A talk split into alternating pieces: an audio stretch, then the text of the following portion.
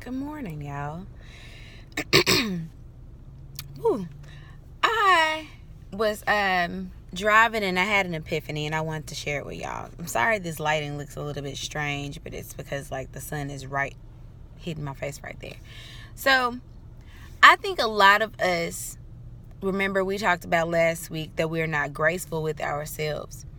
And sometimes that grace presents itself as something else uh, mental health and self care are the new buzz terms. Not that they have not always been necessary, but recently they've gotten more notoriety and people are paying more attention to them. But I think in paying more attention, we're kind of overusing a lot of terms.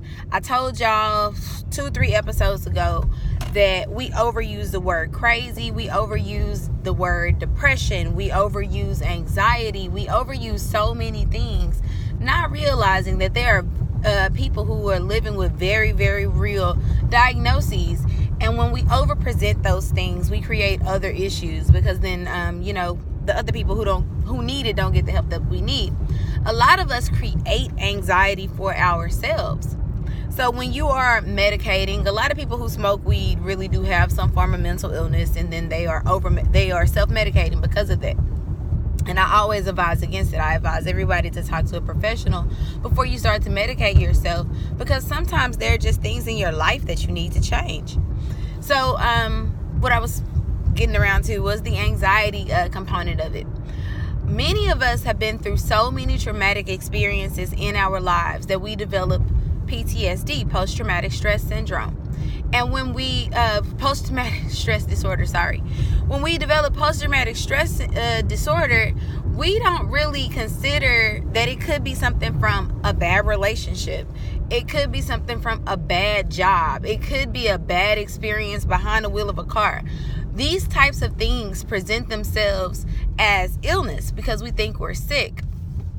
Uh, some people who experience anxiety have actual physical symptoms they have stomach aches, headaches, they need to sit down, they get lightheaded, and it's all caused by emotional triggers in their lives because it's trauma that they haven't necessarily dealt with.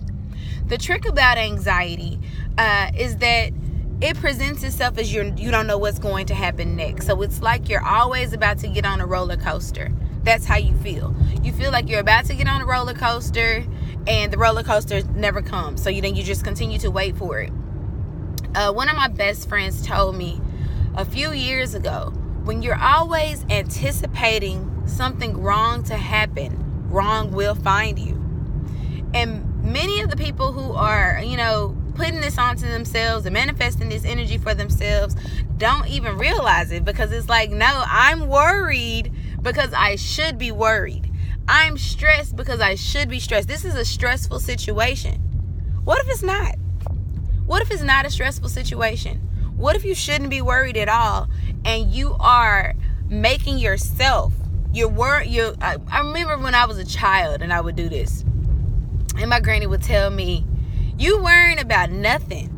And I would say, This is something. Like, what do you mean? What do you not understand? This is something very serious. But sometimes when those physical things manifest, we chalk it up to being tired we chalk it up to um, not understanding something. We chalk it up to somebody else's fault. When in reality, we are making ourselves sick.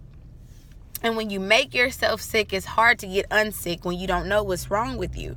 So when we are putting these unrealistic um, diagnoses on ourselves, or self-diagnosis, and we're saying, "Well, I have depression." Do you really?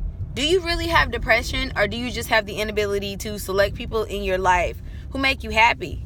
Maybe you're sad not because you don't have the inability to be happy, but because you're putting yourself in unhappy situations. Oh, I have anxiety. Do you really? Do you really have anxiety? Or are you continuously putting yourself into the same positions that cause you to be afraid? If you are um, have a history of being in abusive relationships and you get another abusive boyfriend, that's not anxiety you are anticipating something bad's going to happen because you're putting yourself in a potentially bad situation. Those things are really, really crucial when we are trying to figure out what's wrong with us because, in order to heal yourself, you have to find out what's making you sick. A lot of us are making ourselves sick. A lot of us are not holding ourselves accountable for the pain that we feel, for the fear that we feel, for the sadness that we feel. And that causes a problem. Don't give yourself a, so much grace that you're not acknowledging that you are the person holding the gun.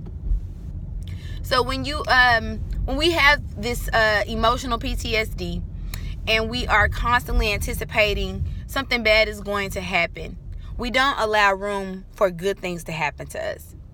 And uh, I say that because when you are constantly if if you if you think your boyfriend is going to cheat on you, because he's cheated in the past. And you're constantly checking his phone. You're popping up at his job. You are uh, telling your friends to send him messages. Just all kinds of crazy stuff child. It's, it's a lot of stuff going on out here. And when he does cheat you say see i told you i knew it. But it's not necessarily that you knew it. You were anticipating.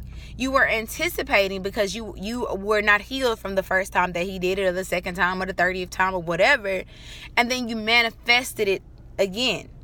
So the blame goes to him, yes, but the blame also goes to you for not removing yourself from an anxious situation. So that's what I have for y'all today. But thanks for coming to my TED Talk. Emotional PTSD is real. But in order to heal, we have to stop making ourselves sick. Have a very blessed day, Wildflowers, and I appreciate you for sitting with me today. Bye.